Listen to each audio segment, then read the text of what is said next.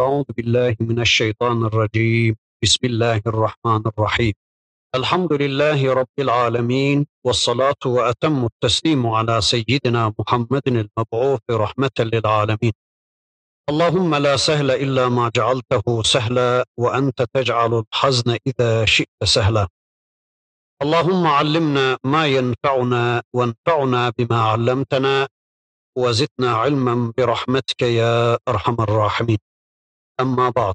بسم الله الرحمن الرحيم. القارعة؟ ما القارعة؟ وما أدراك ما القارعة؟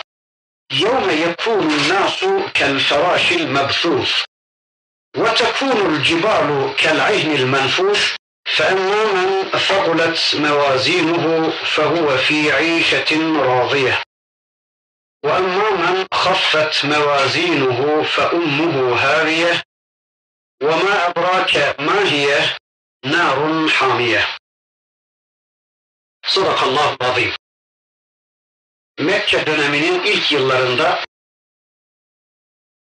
Resul-i Ekrem Efendimiz'e ve beraberindeki bir avuç Müslümana karşı muhalefet fırtınalarının şiddetlendiği bir dönemde eziyetlerin, işkencelerin arttığı bir dönemde Müslümanlara bir destek, kafirlere de bir tehdit oluşturmak üzere gelmiş bir sureyle karşı karşıyayız. Surenin adı ilk ayetteki, ilk ayetindeki kari'a kelimesinden alınmıştır. Adından da anlaşıldığı gibi insanların beyinlerinde patlayacak, insanların kulaklarını, kalplerini sağır edecek, insanların yüreklerini yerinden oynatacak, kalplerini parça parça edecek, semayı paramparça edip yerinden oynatacak, ayın ve yıldızların, ayın ve güneşin defterini dürecek, yıldızları yerinden koparıp sağa sola atacak ve insanları ne yapacağını bilmez bir vaziyette, kıblelerini şaşırmış, hedeflerini şaşırmış bir vaziyette ateşe doğru uçuşan kelebekler vaziyetine dönüştürecek, pervaneler vaziyetine dönüştürecek. Gerçekten korkunç kıyametin vukuunu, kıyametin gerçekleşmesini ve kıyamet sonrası olayları son derece veciz, son derece dehşetengiz ifadelerle ortaya koyan bir sureyle karşı karşıyayız. Surede Rabbimiz önce kıyametin vukuundan söz eder, kıyamet esnasında olacaklardan söz eder, sonra da kıyamet sonrası terazi ve mizanın vaz edileceğini ortaya koş. Terazilerinin, mizanlarının ağırlıklarını, hafifliklerine göre insanları surede Rabbimiz ikiye ayırır. Mutlular ve mutsuzlar diye, mutlular ve bedbahlar diye insanları ikiye ayırır. Sonra da mutluların yerleşim merkezi olan cenneti, mutsuzların yerleşim merkezi olan cehennemi yani haviyeyi gündeme getirir. En sonunda da bu işin terazinin ağır basmasına bağlı olduğunu, kurtuluşun terazinin ağır basmasına bağlı olduğunu, terazide ağır basacak amellere gerçekten insanın ihtiyacı olduğunu ya da Allah katında ağırlığı olan, değeri olan amelleri işleyen kişilerin kurtulacağını, öteki insanların ise cehenneme gideceğini son derece açık, net, etkili ifadelerle ortaya koyan bir sureyle karşı karşıyayız. İnşallah surenin şöyle bir manası üzerinde duralım. Daha sonra da her bir ayet üzerinde durulması gereken yerde uzunca durmaya çalışalım. El kariatu. Kari'a kıyametin isimlerinden birisidir. Saha gibi, tamme gibi, bu hakka gibi kari'a kelimesi de kıyametin isimlerinden birisidir. Kıyametin dehşetini çağrıştıran bir ifade ve esasen kari'a bir cismin bir başka cisme çarpması sonucunda meydana gelen kurakları sağır eden, kulak zarlarını patlatan o şiddetli sese Arapçada kari'a denir. El kari'atu. Mel kari'atu. Nedir kari'a? Ve ma edrake mel kari'a. Kari'anın ne olduğunu sana ne anlatır peygamberim? Kim anlatır kari'ayı sana? Kari'anın ne demek olduğunu sen bilebilir misin? Dinle onu sana ben anlatayım. يَوْمَ يَكُونُ النَّاسُ كَالْفَرَاشِ الْمَبْثُوثِ O gün insanlar ateş etrafında çırpınıp dökülen yörüngelerini kaybetmiş, ne yapacaklarını bilmeyen, başlarına nelerin geleceğini bilmeyen, birbirlerine giren dalgalar halinde ters istikametlerde, korku içinde uçuşan kelebeklere dönmüştür, pervanelere dönmüştür insanlar. وَتَكُونُ الْجِبَالُ كَالْعِهْنِ الْمَنْفُوشِ Dağlar da yerinden sökülmüş, didilmiş, atılmış, rengarenk yün parçalarına, pamuk parçalarına dönmüştür. فَاَمَّا مَنْ فَقُلَتْ مَوَازِينُهُ Kimin mizanı o gün ağır basarsa, ağır gelirse ya da kim Allah katında ağırlığı olan amelleri işlemişse فَهُوَ ف۪ي عِيشَةٍ رَاضِيَةٍ O razı olacağı bir hayattadır. Ama وَاَمَّا مَنْ خَفَّتْ مَوَازِينُهُ Kimin mizanı, kimin tartısı da hafif gelirse ya da kim Allah katında hafif olan amelleri işlemişse, ağırlığı olmayan, değeri olmayan amellerin peşine takılmışsa fe ummuhu haviye onun da anası ağlamıştır. Ya da onun ana kucağı haviyedir. Ve ma edrake mahiye o haviyenin mahiyesini bilir misin peygamberim sen? O haviyenin ne anlama geldiğini, ne demek olduğunu sen bilebilir misin? Narun hamiye o çılgın bir ateştir, kızıştırılmış bir ateştir. İşte Kari'a suresinin kısaca manası böyle ama biraz da ayetler üzerinde şöyle tefsirde bulunalım, açıklamada bulunalım. İnşallah surede Rabbimizin bize ulaştırmak istediği meramı, mesajı iyi yakalamaya çalışalım, iyi anlamaya çalışalım. Sureyi hayatımıza iyi aktaralım. Surede anlatılan kıyamet konusunu iki kaşımızın arasında ölünceye kadar canlı tutalım. Böylece inşallah kaybedenlerden değil de kazananlardan olalım.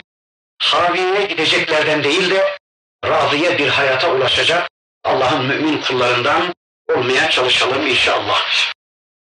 El kari'atu mel kari'atu ve ma edrake mel kari'a. Kari'a nedir kari'a? Kari'anın ne demek olduğunu sen nereden bileceksin peygamberim? Sana ne bildirir kari'anın ne olduğunu? Hangi hadise, hangi örnek sana kari'ayı anlatır? Kimden kari'a konusunda bilgi alabilirsin? Kafanı çalıştırsan, aklını kullansan, bin yıl düşünsen, bin insanı yardıma çağırsan, yerin merkezine doğru bir delik delip insen, gökyüzüne merdiven dayayıp gökyüzüne çıksan, kariya konusunda kimden bilgi alabilirsin? Bu konuda kim bilgi verebilir sana? Sen nasıl düşünürsen düşün. Sen bu konuda nasıl hayal edersen et, kariya senin hayalinden farklıdır, senin ulaşabileceğinden farklıdır peygamberim. Suriye bu şekilde başlanması gerçekten çok garip bir başlangıç. Yani insan sözüne benzemeyen bir hitap tarzı var Rabbimizin bu surenin başındaki hitabında. Bizim söz dizimimize, bizim söz dizaynımıza benzemeyen bir başlangıçla Rabbimiz sureye başlıyor. El kari'atu mel kari'atu ve ma edrake mel kari'a. Kari'a nedir kari'a? Kari'anın ne demek olduğunu sen nereden bileceksin? Biz böyle cümle kurmayız. Mesela soba. Nedir soba? Sobanın ne demek olduğunu sen nereden bileceksin? İnsanlardan kimileri üşüdüğü zaman sobanın kıymetini anlar diye böyle bir cümle kurmayız biz. Yani Allah bizim cümle kuruluşlarımızdan farklı cümle kurar.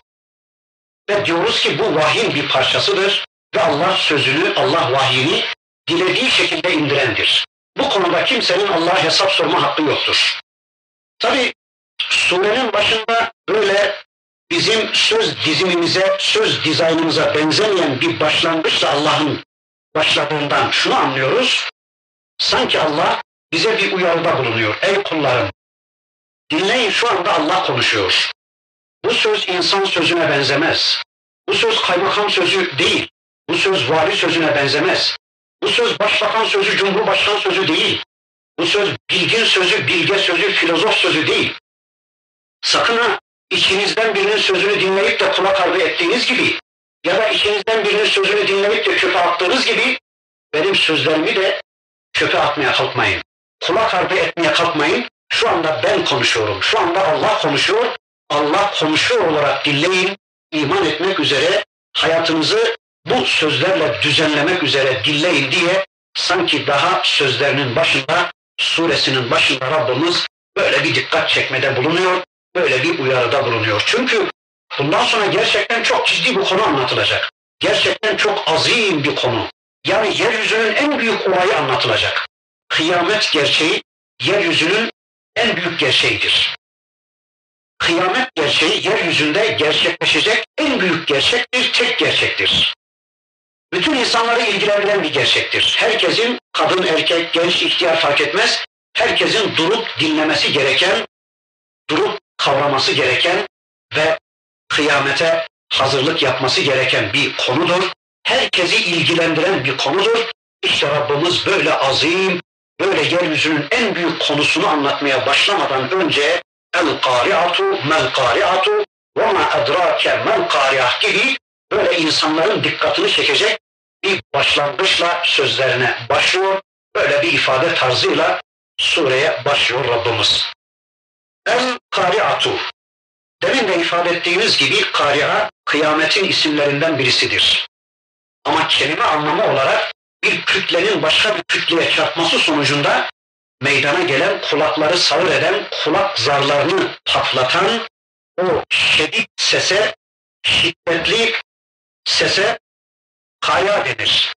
Ya da kariya en büyük olay demektir. En büyük hadise demektir. Ya da kariya kapıları çalan, akılları zayi eden, kalpleri yerinden oynatan, yürekleri hoplatan, insanı insanlıktan çıkaran o kötü habere, kapıları çalan kötü habere kari'a denir. El kari'atu. Mel kari'atu nedir kari'a? Ve ma edrake mel kari'a. Kari'anın ne demek olduğunu sen nereden bileceksin peygamberim ifadeleriyle Rabbimiz gerçekten kıyamete dikkat çekiyor, kıyametin önemini vurguluyor. Bu ifadeleriyle kıyamete dikkat çekiyor. Aslında bu soru soruyor Allah peygamberimize ama cevap bekleyen bir soru değil. Bu kariyanın ne demek olduğunu sen bilebilir misin peygamberim diye Allah soru soruyor ama anlayabildiğimiz kadarıyla bu cevap bekleyen bir soru değil. Çünkü soruyu soran kim? Allah. Yani bilginin kaynağı olan Allah. Bilgi kendisinden olan, bilgisi tam olan Allah. Soruyu soran, peki sorulan kim? Kur'an'ın ifadesiyle cahilin cahili, kendisine Allah bilgisi ulaşmadıkça hiçbir şey bilemeyen, cahilin cahili olan bir insana soruyor Allah. Öyleyse bu soru değil. Yani bu cevap bekleyen bir soru değil, vahyin bir parçasıdır bu. Allah sözlerine böylece başlıyor. Yani kıyametin dehşetine, kıyametin azametine böylece Rabbimiz dikkat çekiyor. Ne olacakmış o gün? Nasıl gerçekleşecekmiş kıyamet ya da kıyametin vukuuyla neler olacakmış? Bakın bundan sonraki bölümde Rabbimiz onları anlatmaya başlayacak. يَوْمَ يَكُونُ النَّاسُ كَالْفَرَاشِ الْمَبْثُوثِ O gün insanlar kabirlerinden kalkmışlar. Kıyam günü. Zaten kıyam demek kalkmak demektir. Kıyamet her şeyin öldüğü gün değil, her şeyin dirildiği gündür, kalktığı gündür. İşte kıyamla birlikte kabirlerinden kıyam etmiş insanlar ama sanki yani Rabbimizin bir teşbihle ifadesine göre insanlar pervaneler gibidirler. Yani ateş etrafında çırpınıp dökülen ya da ateşe doğru koşan, ateşe doğru giden kelebekler gibidir o gün insanlar. Bu bir teşbihtir. Neden böyle diyor Rabbimiz? İnsanların o günkü acizliği, küçüklüğü ortaya konuyor.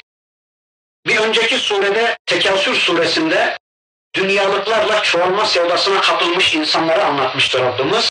Daha önceki surelerinden birisinde de Hümeze suresinde de Cema'a malen ve addedeh diyordu Rabbimiz. Mal toplayan ve onunla değer kazanmaya çalışan, saygınlık kazanmaya çalışan insanlardan söz etmişti. Bakın burada insan kabrinden kalkarken her şeyinden soyutlanmış, yani ne gücü kalmış, ne kuvveti kalmış, ne saltanatı kalmış, ne parası kalmış, ne makamı kalmış, ne tanrılığı kalmış, ne peygamberliği kalmış. Her şeyden soyutlanmış, bir kuş kadar küçük, yani bir kelebeğe benzetiyor Rabbimiz. Her şeyi üzerinden atmış, her şeyden soyutlanmış ve korku içinde hedefini kaybetmiş, kıblesini yitirmiş, ne tarafa gideceğini bilmeyen, başına nelerin geleceğini bilmeyen, kelebekler sürülerinin sürüler halindeki milyarlarca kelebeğin sağa sola farklı istikametlerde uçuştukları gibi korkudan birbirlerine katılıp karıştıkları gibi o gün insanlar korkudan kelebekler gibi uçuşmaktadır. Güçsüzdürler, zayıftırlar. Ne yapacaklarını bilmiyorlar. Hedeflerini kaybetmişler. Başlarına nelerin geleceğini de bilmiyorlar. O kadar aciz, o kadar küçülmüşler ki bir hayvan gibidirler. Dünyadaki iradeleri de ellerinden alınmıştır. Dünyada Allah'ın imtihan için kendilerine verdiği güçleri, akılları da ellerinden alınmıştır. Yani böyle bir hayvanlar gibi, ateşe koşan kelebekler gibi ya da ne yapacağını bilmeyen pervaneler gibi tir tir titremektedir. Kamer suresi de yayılmış çekirgeler olarak anlatıyor. Kıyamet gün mezarlarından kalkan insanların durumunu yayılmış böyle baygın baygın etrafa bakan, ne yapacağını ne edeceğini bilmeyen, başına nelerin geleceğini bilmeyen, şaşkın ve yaygın, yayılmış çekirgeler gibi olduğu anlatılıyor. Orada diyor ki Rabbimiz çağırıcı bilmedikleri, tanımadıkları bir konuya onları çağırınca, o mezarlarından onları çağırınca يَخْرُجُونَ مِنَ الْاَجْدَافِ كَأَنَّهُمْ جَرَادٌ munteşir. Yanlış okumadıysam ayet böyleydi. Onlar mezarlarından kalkacaklar ve yayılmış çekirgeler olarak mezarlarından kalkacaklar diyor Rabbimiz. Yani artık ne güçleri kalmış, ne saltanatları kalmış, ne bilgileri kalmış, ne devletleri kalmış, ne malları kalmış, ne iktidarları kalmış, ne yığdıkları, ne biriktirdikleri kalmış, ne makamları, ne koltukları kalmış. Yığmaya çalıştıkları, çoğaltmaya çalıştıkları her şeylerinden soyutlanmışlar başlarına az sonra gelecek o belayı beklercesine ya da ateşe doğru koşarcasına kelebekler gibi ateşe doğru koşmaktadırlar. وَتَكُونُ الْجِبَالُ كَالْعِهْنِ الْمَنْفُوشِ Bir de o gün dağlar didilmiş, atılmış, rengarenk yün parçalarına dönmüştür. Yani dağlar rüzgarın önünde uçuşturan toz toprak haline gelmiştir. Tuz buz olmuştur ve dağların dağlığı da bitmiştir. Hani Nebe suresinde Rabbimiz dağların fonksiyonunu ortaya koyarken şöyle diyordu. Vel cibale evtada. Yeryüzünün dengesini sağlamak için biz dağları ona kazıklar gibi çaktık diyordu Allah. Hani çadır çakarsınız da, çadır kurarsınız da dengede tutsun diye çadırın etrafına kazıklarla tespit edersiniz ya. İşte yeryüzünü dengeye getirmek için yeryüzünü dengede tutmak için Allah dağları yeryüzüne kazıklar olarak çakı vermiş. İşte böylece dağların kazıklığı bitecek. Yani dağlar sökülünce yerinden, dağlar tuz buz olunca, dağlar yok olunca böylece yeryüzünün artık dengesi, düzeni bozulacak. E zaten ne için vardı yeryüzü ya da yeryüzünün bu düzeni ne için vardı? insanın kulluğu için, insanın imtihanı için vardı. İmtihan bitince de artık hesap konumuna geçilecek. Şöyle söyleyelim, Cenab-ı Hak bütün varlıklara önce bir komut vermiş. Hani askerlikte komut verilir, hazır ol komutu gelir, askerler hazır ol vaziyete geçer. Sonra arkasından rahat komutu gelince artık farklı bir noktaya geçerler. Rahat konumuna geçerler. Sanki Allah göklerde ve yerde ne varsa bütün kainattaki varlıklara önce imtihan konumu al demişti. Bütün varlıklar imtihan konumu almıştı. Güneş bizim için imtihan konumu almıştı. Yıldızlar bizim imtihanımız için imtihan konumu almıştı. Yeryüzü öyle, dağlar öyle, ağaçlar öyle. Bütün varlıklar imtihan konumundaydı. Ama artık imtihan bitti. Bizim kulluğumuz bitti. imtihan sonuçlarının okunma dönemi. Yani imtihan sonrası imtihan sonuçlarının okunma dönemi ve imtihan sonuçlarına göre yerleşim merkezlerinin tespit edilmesi dönemi. Yani cennet ve cehennem yerleşim merkezlerinin tespit edilmesi dönemi ikinci bir komut daha gelecekmiş Allah'tan. Hesap konumu al. Önce imtihan konumu al demişti. Bütün varlıklar imtihan konumu almıştı. Bizim imtihanımız için hazır hale gelmişti. Şimdi ikinci bir komut geliyor. Hesap kitap konumu al diyecek Allah ve artık önceki düzen değişecek ama düzen bozulacak değil. Bozuk düzeni Allah düzgün hale getirecek. Bunu bir daha söyleyelim. Kıyametin kopuşuyla düzen bozulacak demek yanlıştır. Bize göre düzen bozuluyor ama Allah'a göre esas düzen kuruluyor. Şöyle bir örnek vereyim bakın. Mesela bir evde farz edin ki 200 tane teyip kaseti var evinizde. Evin hanımı 200 kaseti güzelce dolaba yerleştirmiş düzgünce. Ona göre düzen olur. Evin çocuğu gelmiş o kasetleri indirmiş işte evin içerisinde oyun oynuyor, oyuncak oynuyor. Bir şeyler yapıyor işte evler yapıyor, garaj yapıyor, yollar yapıyor filan. Anne içeri girince bakıyor ki evin düzeni bozulmuş. Tutuyor, o kasetleri alıyor, yeniden dolaba koyuyor. Şimdi bakın anneye göre çocuğun yaptığı bozmadır. Çocuğa göre ise annenin yaptığı bozmadır. Çocuğunki düzendi, anneninki bozmadır. Anneye göre ise çocuğunku bozmadır. Kendi yaptığı düzgündür. İşte bakın biz de dünyada bir şeyler yapıyoruz. Evler, arabalar, garajlar, çitler, bahçeler, benim malım, senin malın. Yeryüzünde kendimize göre bir düzen kuruyoruz ya. İşte Allah yarın bu düzeni toparlayacak, farklı bir düzen koyacak. Yani iki tane yerleşim merkezi çıkacak bizim karşımıza. Birisi haviye yani cehennem, birisi de bütün insanların razı olacağı yani müminlerin razı olacağı bir cennet hayatı. İşte burada anlıyoruz ki dağların kazıklığı bitecek, dağların fonksiyonu bitecek. Bir başka manasıyla dağlar serap olacak denmiş. Yani bir var, bir yok anlamına bir anda bakıyorsunuz dağ var, bir anda dağ yok. Buna serap denir. Yani bir anda dağ var idi, bir anda yok olacakmış. Sığınma mekanizması olarak dağ yok olacakmış. Hani suç işleyen bir adam sırtını dağa verir saklanmak için ya, o gün artık sığınma mekanizmaları da kalmayacak. Yani Allah'tan kaçmak, kurtulmak ne mümkün? Yeryüzü dümdüz olacak, sığınma ve saklanma mekanizması olan dağlar da kaybolacak. Yani serap olacak. Bunu gerçekten Türkiye ikliminde anlamak çok zor. Ama bir Suudi Arabistan'a gitseniz ya da o iklime gitseniz, mesela adam yatıyormuş dağın yamacına akşam, sabahleyin bir kalkıyormuş ki dağ yok, dağ gitmiş. Gece bir kum fırtınası esmiş ve dağ olduğu yerden gitmiş. Adam şaşırıyormuş, yahu dağ nerede? Biz akşam bu dağın yamacında yatmadık mı diye adam şaşırıyormuş. Ve gerçekten bu insanı korkutuyor.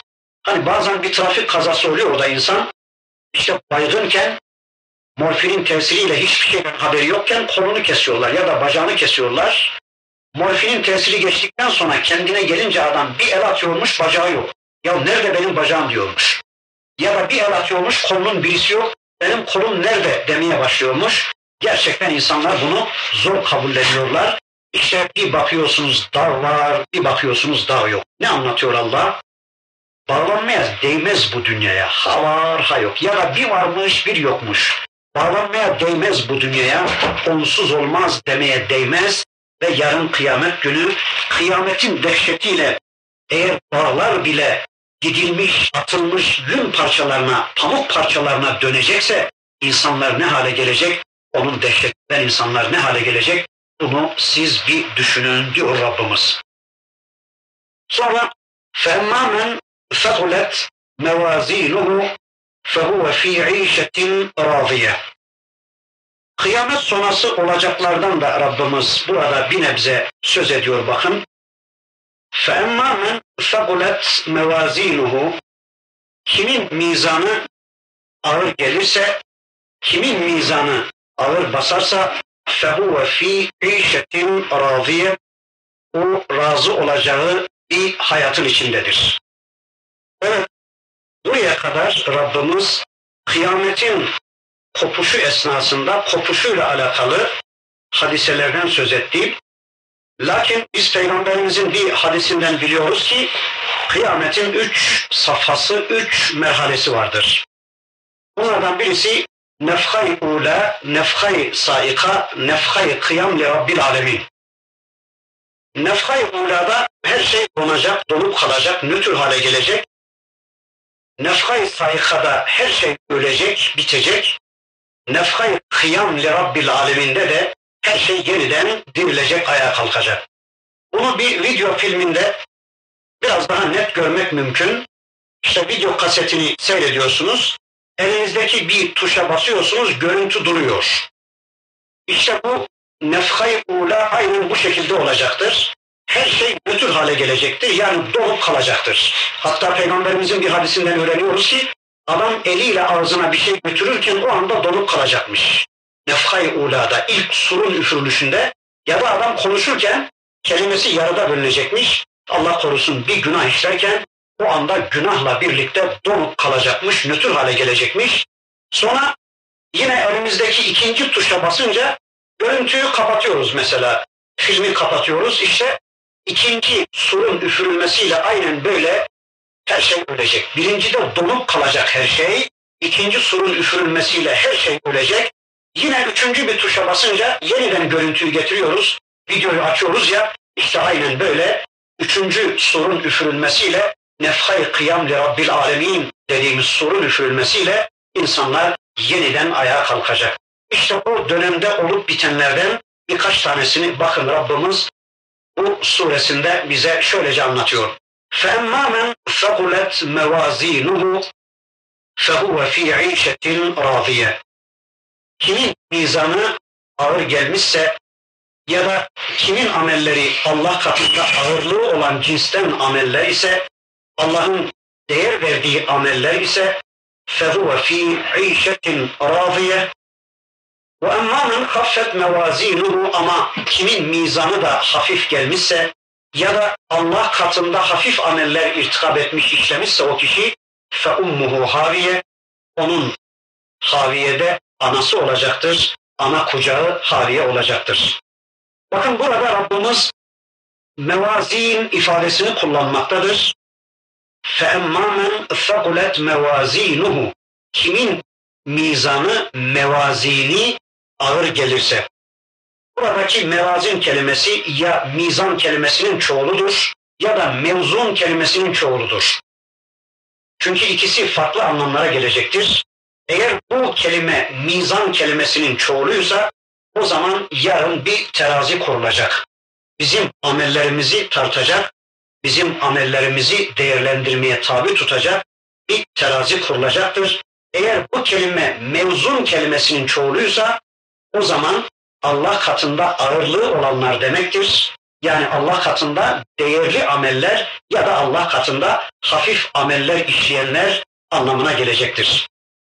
Fakat Kur'an-ı Kerim'e baktığımız zaman mesela Enbiya suresinde ve Müminun suresinde yine Kehf suresinde bir teraziden söz edilmektedir. فَقُلَتْ مَوَازِينُهُ فَاُولَٰئِكَ هُمُ الْمُفْلِحُونَ وَاَمَّا مَنْ خَفَّتْ مَوَازِينُهُ فَاُولَٰئِكَ الَّذ۪ينَ خَسِرُوا أَنْفُسَهُمْ Terazileri, mizanları ağır basanlar işte onlar kurtulanlardır. Ama mizanları, terazileri hafif gelenler de onlar kendi kendilerine yazık etmiş, kendi kendilerini hüsrana uğratmış kimselerdir buyrulur.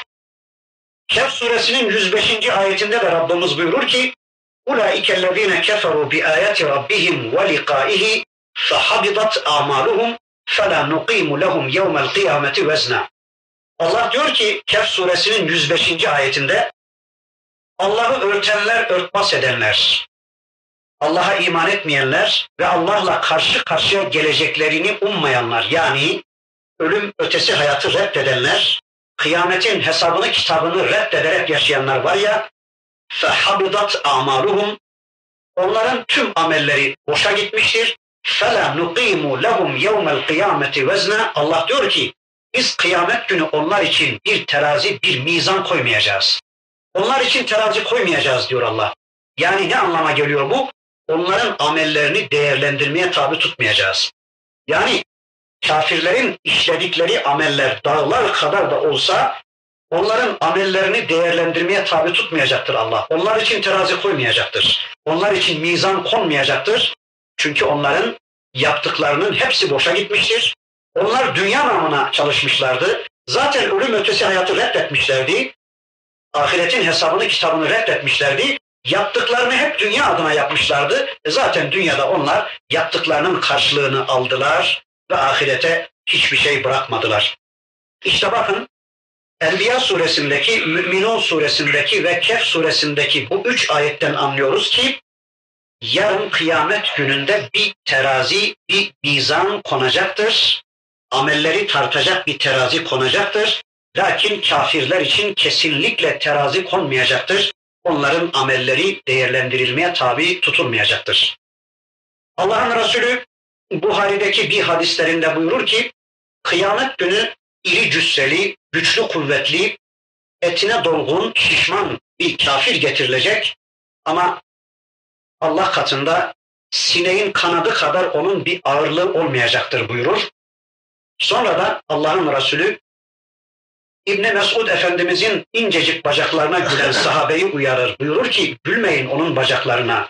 Allah'a yemin ederim ki kıyamet günü Uhud dağı kadar mizanda o bacaklar ağırlığa sahip olacak der. Yani kafirin hiçbir şey değerlendirmeye tabi tutulmazken müminin her şeyi değerlendirilmeye tabi tutulmaktadır. Bakın bu ayetlerden ve Peygamber Efendimizin bu hadislerinden anlıyoruz ki yarın bir terazi konacak. Bir terazi var yani. Bir mizan var. Ama mahiyetini bilmiyoruz. İlk yüzünü bilmiyoruz. Gaybi bir konu olduğu için bu konuda Allah ve Resulü ne demişse aynen iman ediyoruz. Bir terazi olduğuna iman ediyoruz. Ama bu terazinin mahiyetini bilmiyoruz.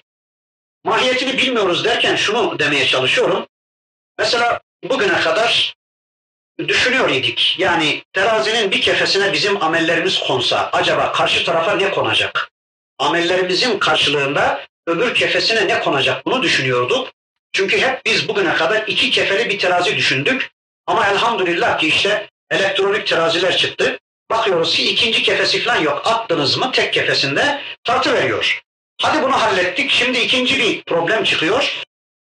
Yani bizi tartabilir bu terazi. Cisimiz amellerimizi de tartar. Onu da anladık ama cisim olmayan, madde olmayan mesela duyguyu nasıl tartacak? Düşünceyi nasıl tartacak? İmanı nasıl tartacak? Niyeti nasıl tartacak?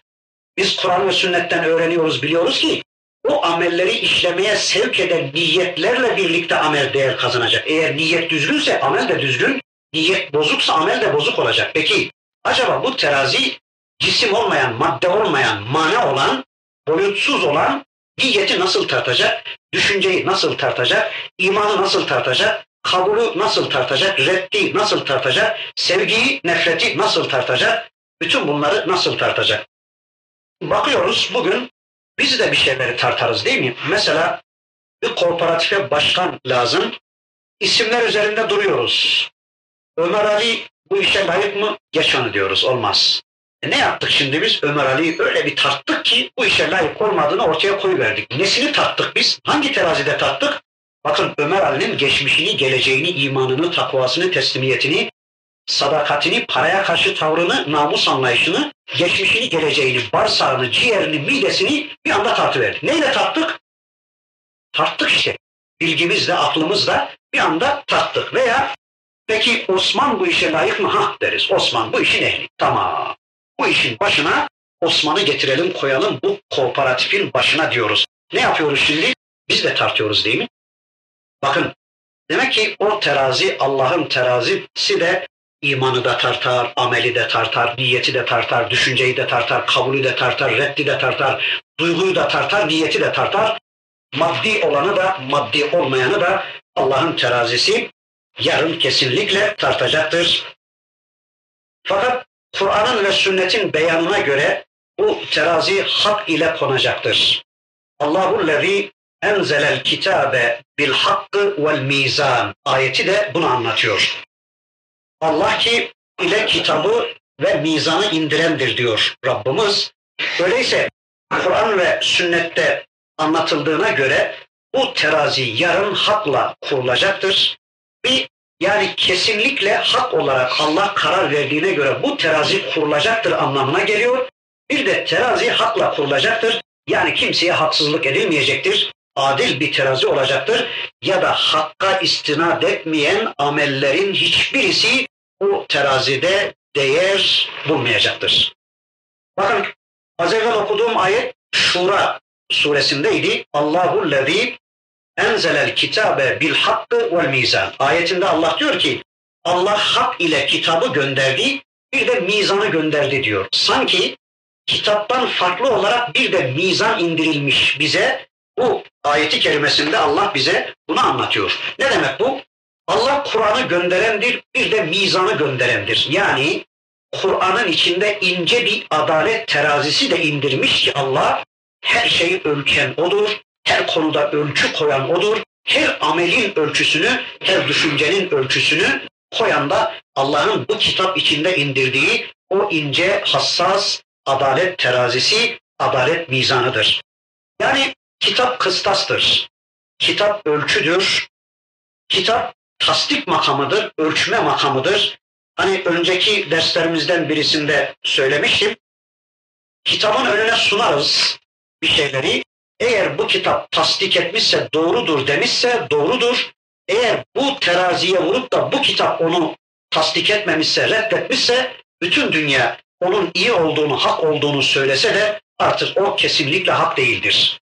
Mesela bir eğitim sistemi, mesela bir hukuk sistemi, mesela bir kazanma harcama anlayışı, mesela bir takva anlayışı, mesela bir namaz, mesela bir zikir, mesela bir erkek kadın ilişkisi veya mesela bir miras konusu. Bütün bu konuları Allah'ın kitabının önüne sunarız. Deriz ki ey Kur'an, ey yüce Kur'an, şöyle bir takva modeli, şöyle bir düğün modeli, şöyle bir infak modeli, şöyle bir kazanma harcama modeli, şöyle bir eğitim modeli, şöyle bir hukuk modeli. Biz bunu münasip gördük. Biz bunu Tevrat'tan aldık. Biz bunu İncil'den bulduk. Filanların hatırı için biz bunu yapmaya başladık. Biz bunu toplum olarak kendi aramızda münasip gördük. Ey Kur'an bir bak bakalım doğru mudur yanlış mıdır? Tasdik et ya da reddet diye Kur'an'ın önüne sunulur. Hangi konu olursa olsun. Kur'an'ı hiç ılgalamaz. Eğer doğrudur demişse, bu haktır demişse, bu Allah'ın istediği eğitimdir. Bu Allah'ın razı olduğu hukuktur. Bu Allah'ın razı olduğu kılık kıyafettir. Bu Allah'ın istediği kazanma harcama modelidir. Bu Allah'ın razı olduğu takva anlayışıdır. Bu Allah'ın razı olduğu tapını anlayışıdır. Bu Allah'ın razı olduğu sosyal düzendir ya da siyasal yapılanmadır diye eğer Kur'an-ı Kerim tasdik ederse o doğrudur, güzeldir. Ama Kur'an-ı Kerim reddederse, tasdik etmezse tüm dünya onun doğruluğunu, güzelliğini iddia etse de o boştur. İşte terazi ve mizan olarak Kur'an'ın böyle bir özelliği vardır. Tartma özelliği vardır. Açığa çıkarma özelliği vardır. Kabul ya da red özelliği vardır diyoruz. İşte o zaman eğer bu فَاَمَّا فَقُلَتْ مَوَازِينُهُ ayetindeki mevazin kelimesi eğer mizanın çoğuluysa şu anlattıklarımız geçerli ama mevzun kelimesinin çoğuluysa o zaman şöyle diyeceğiz. Terazisi ağır basanlar demeyeceğiz de Allah katında ağırlığı olan amelleri işleyenler. Peki bunları ne bileceğiz? İşte Kur'an'ın bu ayetinde Rabbimizin anlattığına göre Allah gönderdiği bu kitabında Kur'an-ı Kerim'de hangi ameller değerlidir, hangi ameller değersizdir, Allah katında hangi ameller ağırdır, ağırlığı vardır, hangi amellerin ağırlığı yoktur. İşte Kur'an-ı Kerim'de Rabbimiz bunları son derece açık ve net bir biçimde ortaya koymuştur. Kim ki Kur'an'la birlikte olur, amellerini Kur'an'a dayandırır ya da amellerini Kur'an'dan alır, hakka istinad eden, Kur'an'a istinad eden ameller icra ederse, böylece Allah katında ağırlığı olan amelleri işlemişse ya da deminki ifadelere göre söyleyecek olursak, yarın kıyamet gününde kurulacak o terazide ağır basacak amelleri işlemişse kişi فَهُوَ ف۪ي عِيشَةٍ رَاضِيَةٍ İşte o razı olacağı bir hayatın içindedir. O razı olacağı bir hayata gitmiştir. Ne o? Cennet hayatı. Cennet kişinin razı olacağı bir hayattır. Cennette insanların burun kıvıracağı, hoşuna gitmeyeceği hiçbir şey yoktur. Cennet mahza nimettir. Allah müminlere razı olacakları bir hayatı, razı olacakları bir cenneti lütfedecek. Şarap ırmaklarıyla, bal ırmaklarıyla, süt ırmaklarıyla, hurileriyle, gılmanlarıyla, belki dünyanın 30-40 misli büyüklüğünde, 50-60 misli büyüklüğünde bir ülkesiyle Müslümanlar orada razı olacakları bir hayatın içinde olacaklar. Kur'an'ın birçok yerinden öğreniyoruz ki onların razı oluşları, rızaları yani nimet icra oldukları yüzlerinden belli olacaktır. Şöyle dışarıdan baktığınız zaman onların nimet icra oldukları yüzlerine vuracaktır. Pırıl pırıl sevinç yüzlerinden dökülecektir, yüzlerinden aksedecektir. Yani müminlerin razı olacağı bir hayat onları beklemektedir. Şimdi bakın nimetlerin güzelliği rıza sebebidir ama güzel olan o nimetlerin bir de sevdiği kişinin elinden sunulması daha bir güzellik kazandırır nimetlere. Mesela çok sevdiğiniz bir nimeti hiç sevmediğiniz bir adamın elinden almaya kalksanız bu nimet çok hoş, çok güzel de olsa biraz içinizde bir burkuntu olur. Ama çok sevdiğiniz o cennetteki nimetler sizin fıtratınıza uygun cennet nimetleri çok sevdiğiniz sizden razı olmuş Allah'ın elinden size sunulunca yani bir de işin içine Allah'ın rızası katılınca hani raziyeten marziyeh deniyordu ya Allah onlardan razı onlar da Allah'tan razı deniyordu ya işte bir de bu işe o cennetteki nimetlerin sahibinin rızasını katınca artık tadından yenmez olacak. Bu nimetlerin tadına doyum olmayacak. Müminler cennettedir. Neden? Çünkü onlar dünyada Allah'tan razı olmuşlardı. Allah'tan razı olmuşlar. Allah'ın kilerden razı olmuşlardı. Dünyada müminler öbür tarafta da razı olacakları cennete ulaştırdı Allah onları. Dünyadayken Allah'tan razı olmak, Allah'ın kilerden razı olmak çok önemlidir. Razı olunacak bir cennete ulaşmak için. Ne demek Allah'tan razı olmak, Allah'ınkilerden razı olmak? Yani şu anda eğitim adına Allah'ınkinden mi razıyız yoksa başkalarınınkinden mi razıyız? Şu anda kazanma harcama anlayışı adına, ihtiyaç ve yetinme duygusu adına Allah'ınkinden mi razıyız? Toplumun bize empoze etmek istediği şeyden mi razıyız? Hukuk olarak Allah'ın hukukundan mı razıyız yoksa başkalarının hukukundan mı razıyız? Kılık kıyafet olarak Allah'ın gönderdiği kılık kıyafet yasasından mı razısınız? Yoksa başkalarının kılık kıyafet anlayışından mı razısınız? Müminler dünyada hep Allah'tan razı olmuşlar. Allah'ınkilerden razı olmuşlar. Allah'ın gönderdiklerini güzel bulmuşlar, onu tercih etmişler. İşte Allah'tan ve Allah'ın gönderdiklerinden razı olan bu müminleri de Rabbimiz razı olacakları bir hayata kavuşturmuş.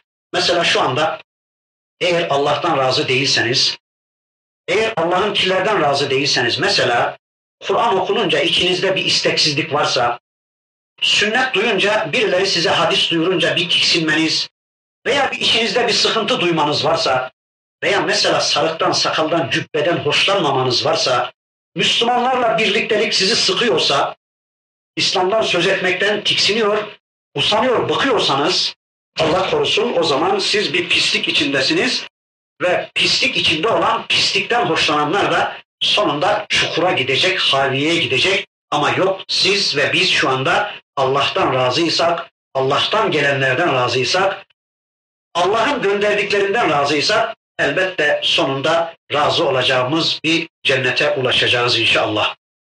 İşte fehuve fi işetin raziye o razı olacağı bir hayatın içindedir diyor Rabbimiz. Ama ve amma men haffet mevazinuhu kimin mizanı da hafif gelirse ya terazisi hafif gelirse ya da Allah katında hafif olan, değerli olmayan, değerlendirilmeye alınmayacak olan amellerin peşine düşmüşse, o tür ameller işlemişse kişi, kimin mizanı hafif gelmişse, mevazini hafif gelmişse, fe ummuhu haviye, onun da anası ağlamıştır. Ya da onun anası haviyedir.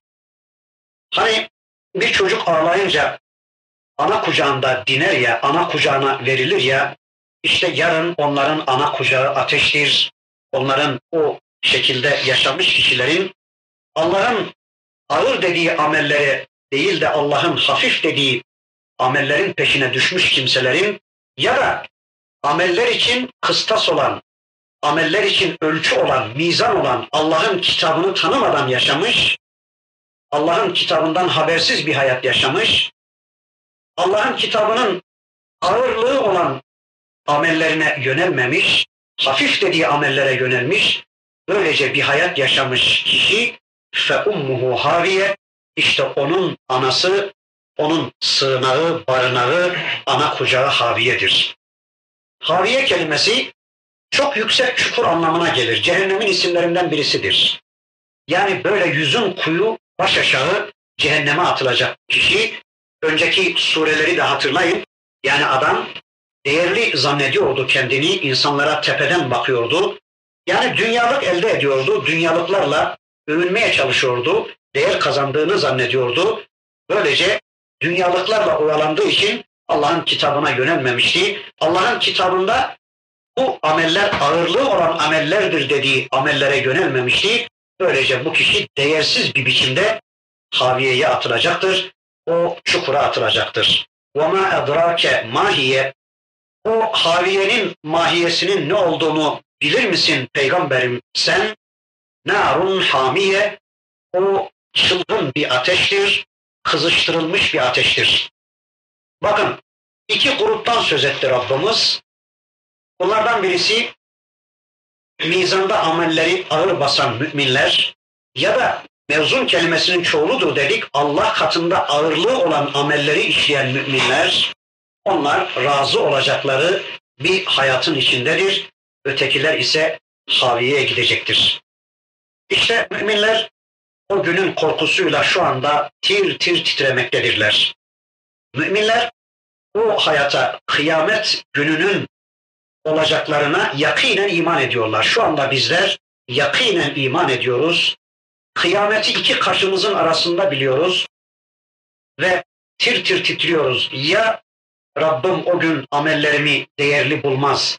Amellerim Rabbim katında değerli bulunmaz da ya haviyeye yuvarlanırsam, ya amellerim beğenilmezse, ya Rabbimin gazabına maruz kalırsam, ya bütün amellerim taşavra gibi yüzüme vurulursa, bunlar mı bana layık işlediğin ameller ey kulum diye yarın Rabbim bu amellerimi benim yüzüme çalarsa, öyleyse bu ameller için kıstas olan kitabı ve sünneti tanımak zorundayım. Kitap ve sünnette Allah katında değerli olan ameller ortaya konmuş. Ben onların peşine düşmek zorundayım. Ben yaptıklarımı Allah'ın kitabına uygun yapmak zorundayım. Yapacağım bütün amellerimi Allah'ın kitabından ve peygamberin sünnetinden almak zorundayım diye tir tir titreyen Müslümanlar, korkan Müslümanlar, terazim ağır bassın derdinde olan Müslümanlar, onlar gerçekten razı olacakları bir hayatın içindedir. Ama dünyada Allah'tan razı olmayanlar, Allah'tan gelenlerden razı olmayanlar, Allah'ın kitabından razı olmayanlar, Allah'ın kitabını beğenmeyenler, Allah'ın kendilerinden istediği amellerin ötesinde Allah'ın yasakladığı kötü amellerin peşine düşenler, işte bunlar Allah'a kulluktan çıkan insanlardır. Bunlar kendi kendilerine zulmeden, kendi kendilerine yazık eden, kendi kendilerini cehenneme atan insanlardır. Aslında kafirlere Allah zulmetmiyor. Bakın yarın olacakları bugünden gündeme getirerek rahmeti gereği, merhameti gereği Rabbimiz bugün bütün insanları uyarıyor. Dün de uyarmıştı, önceki gün de uyarmıştı Rabbimiz. Aslında cehenneme giden insanlar Allah onlara zulmettiği için, Allah onlara cehennemi yazdığı için cehenneme gitmiyorlar da onlar hür iradeleriyle dünyada cehennemi seçtikleri için ya da kendi kendilerine yazık ettikleri için kendi kendilerine zulmettikleri için onlar cehenneme gitmektedir.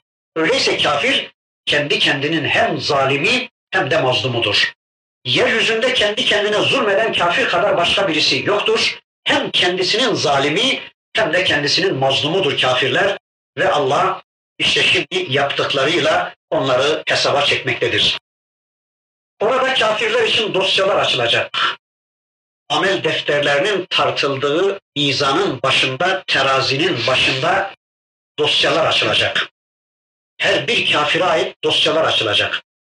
Zulmettiği insanlar sayısınca zalimlere, kafirlere dosyalar açılacak. Eğer bin kişiye zulmetmişse bin tane dosya, bir milyon kişiye zulmetmişse bir milyon dosya, eğer tüm insanlığa zulmetmişse tüm insanlık kadar dosyalar açılacak.